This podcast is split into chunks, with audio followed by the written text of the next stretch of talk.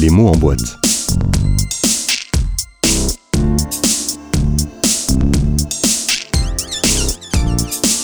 L'émission qui soulève le couvercle.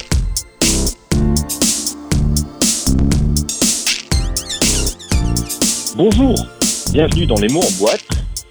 Aujourd'hui, on a le plaisir d'accueillir Benoît Vaillant. Benoît, vous êtes directeur de Pollen, euh, société de distribution. Comment allez-vous, Benoît? Écoutez, très bien, Nicolas, merci de m'accueillir. Avec grand plaisir, avec grand plaisir. Alors, Pollen euh, est une structure petite, euh, comme on la qualifie. Qu'est-ce que vous faites précisément au sein de Pollen, Benoît? Bah, Pollen est une structure effectivement petite, puisqu'on est, on est 28 pour être précis. Je pourrais donner les prénoms de, de chacun des, des collaborateurs. On a une quinzaine d'années et nous, on défend l'édition indépendante. Un vaste sujet. Édition indépendante à travers combien d'éditeurs et pour un catalogue qui représente combien d'ouvrages à peu près? Alors nous, on a deux types de catalogues. On a d'une part euh, les catalogues libres, c'est à peu près 300, 300 éditeurs, donc autant dire que c'est une très très grosse épicerie, un gros travail de coordination, peut-être qu'on on y reviendra. Et on distribue parallèlement, pas parallèlement mais dans les mêmes colis, euh, 150 éditeurs de revues en librairie toujours.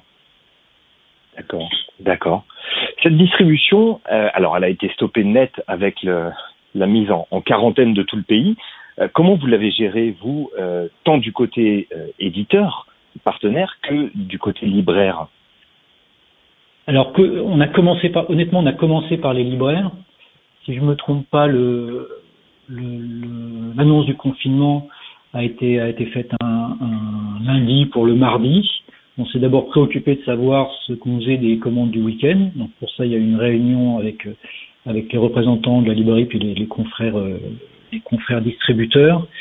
Euh, la première chose qu'on s'est dit, c'est il faut montrer aux libraires qu'on compte sur eux. Donc on a décalé les échéances.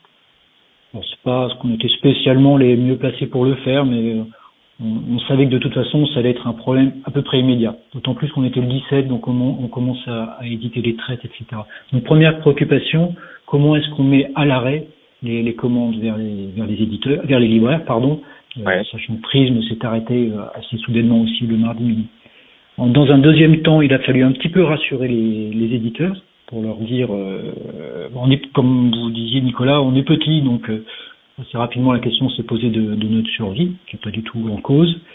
Et il a fallu surtout, et probablement c'était la première crainte des libraires, et c'était un bon réflexe, il a fallu expliquer aux éditeurs que les titres de la fin mars, et probablement ceux d'avril, ne sortiraient ni fin mars ni en avril. Et donc là, on s'est employé à redéployer les, les programmes. Oui, c'est toute la reprogrammation qui a été vraiment le cœur des préoccupations pour l'ensemble de l'industrie.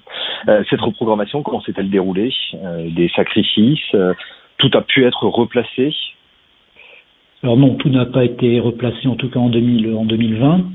Euh, il y a des titres qu'on a fait, qu'on a conservés en priorité et qui sortent au premier office de reprise qui est fin mai, qui sont les titres qui avaient déjà été imprimés et qui étaient déjà chez nous, parce que derrière ces titres-là, bah, il y a une facture d'imprimeur qui, que, que l'éditeur va bien devoir payer. Donc ceux-là, on a considéré qu'ils étaient prioritaires.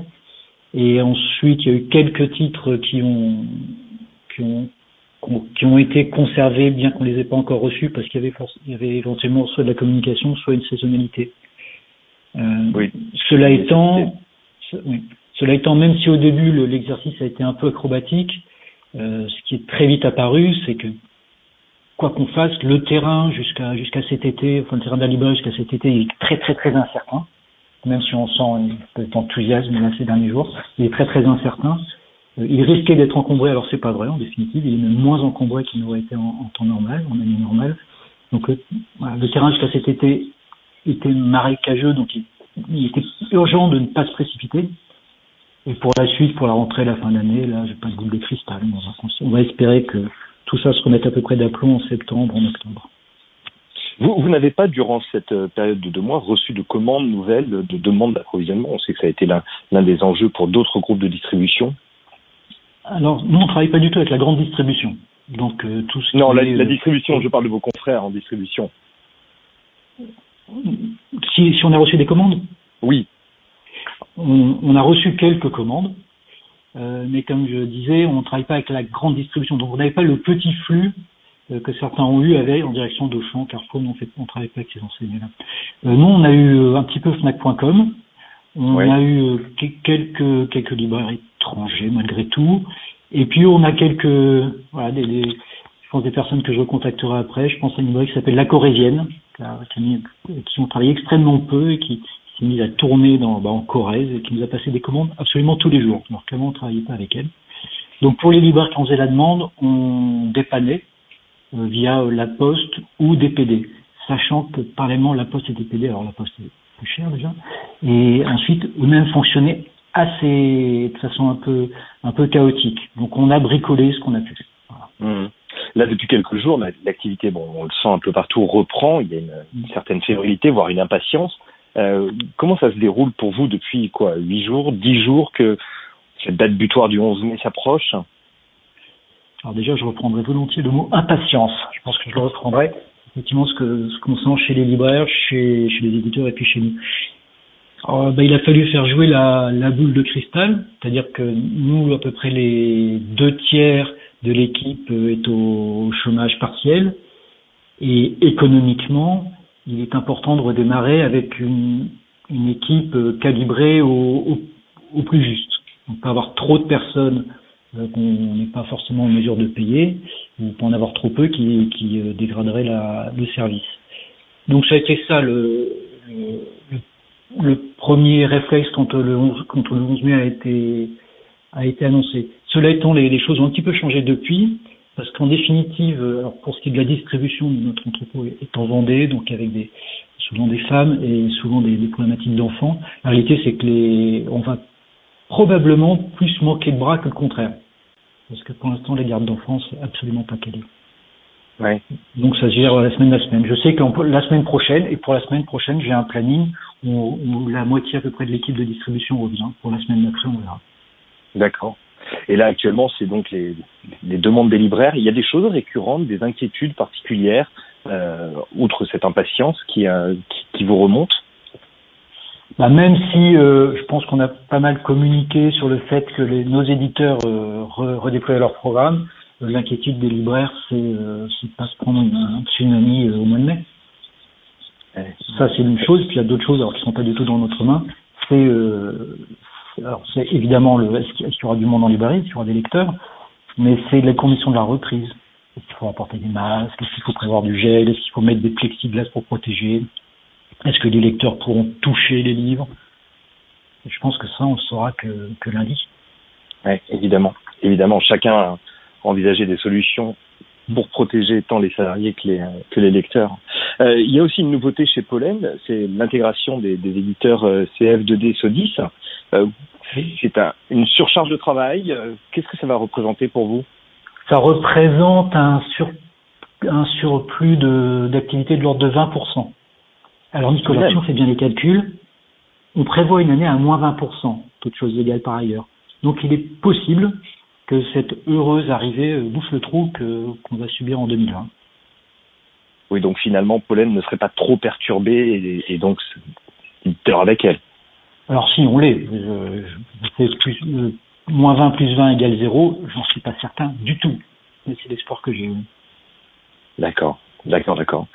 Sur cette, euh, bon, sur cette retour, ce, pardon, ce retour à l'activité, vous-même, vous avez des attentes vis-à-vis -vis de, la filière livre plus globalement, des, impressions que ce confinement vous aurait apporté, des réflexions sur l'industrie?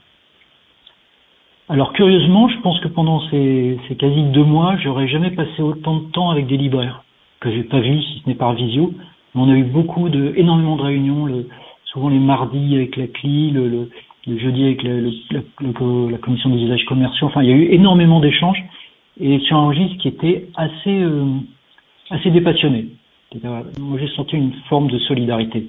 Donc, si je devais formuler un espoir, c'est que cette espèce de soutien mutuel qu'on qu'on a, dont on a témoigné euh, les uns et les autres pendant, pendant ces deux mois, ce serait bien qu'ils ne soient pas oubliés après. Je, je, je, je serais très déçu que certaines crispations, parce qu'on est toujours dans l'urgence, parce qu'on est tous dans des économies étroites, etc., que qu'il y ait certaines crispations qui, qui reviennent trop fort. Voilà. et que la chaîne du livre resserre ses maillons, en quelque sorte. Exactement. Et que l'on arrête peut-être de parler de maillons faibles. Alors moi, le, moi la, le, le, maillon faible, cher à notre ami Antoine, je, le récuse pas mal en fait. Je le récuse parce que ça signifierait qu'il y a un maillon qui est faible. Et moi, je, je, dis à tout le monde. Alors, je parle essentiellement d'édition indépendante et de librairie indépendante et pour ce qui nous concerne de distribution indépendante. Pour ce qui est pour notre terrain de jeu, donc encore une fois tout ce qui est livre indépendant, tous les maillons sont faibles.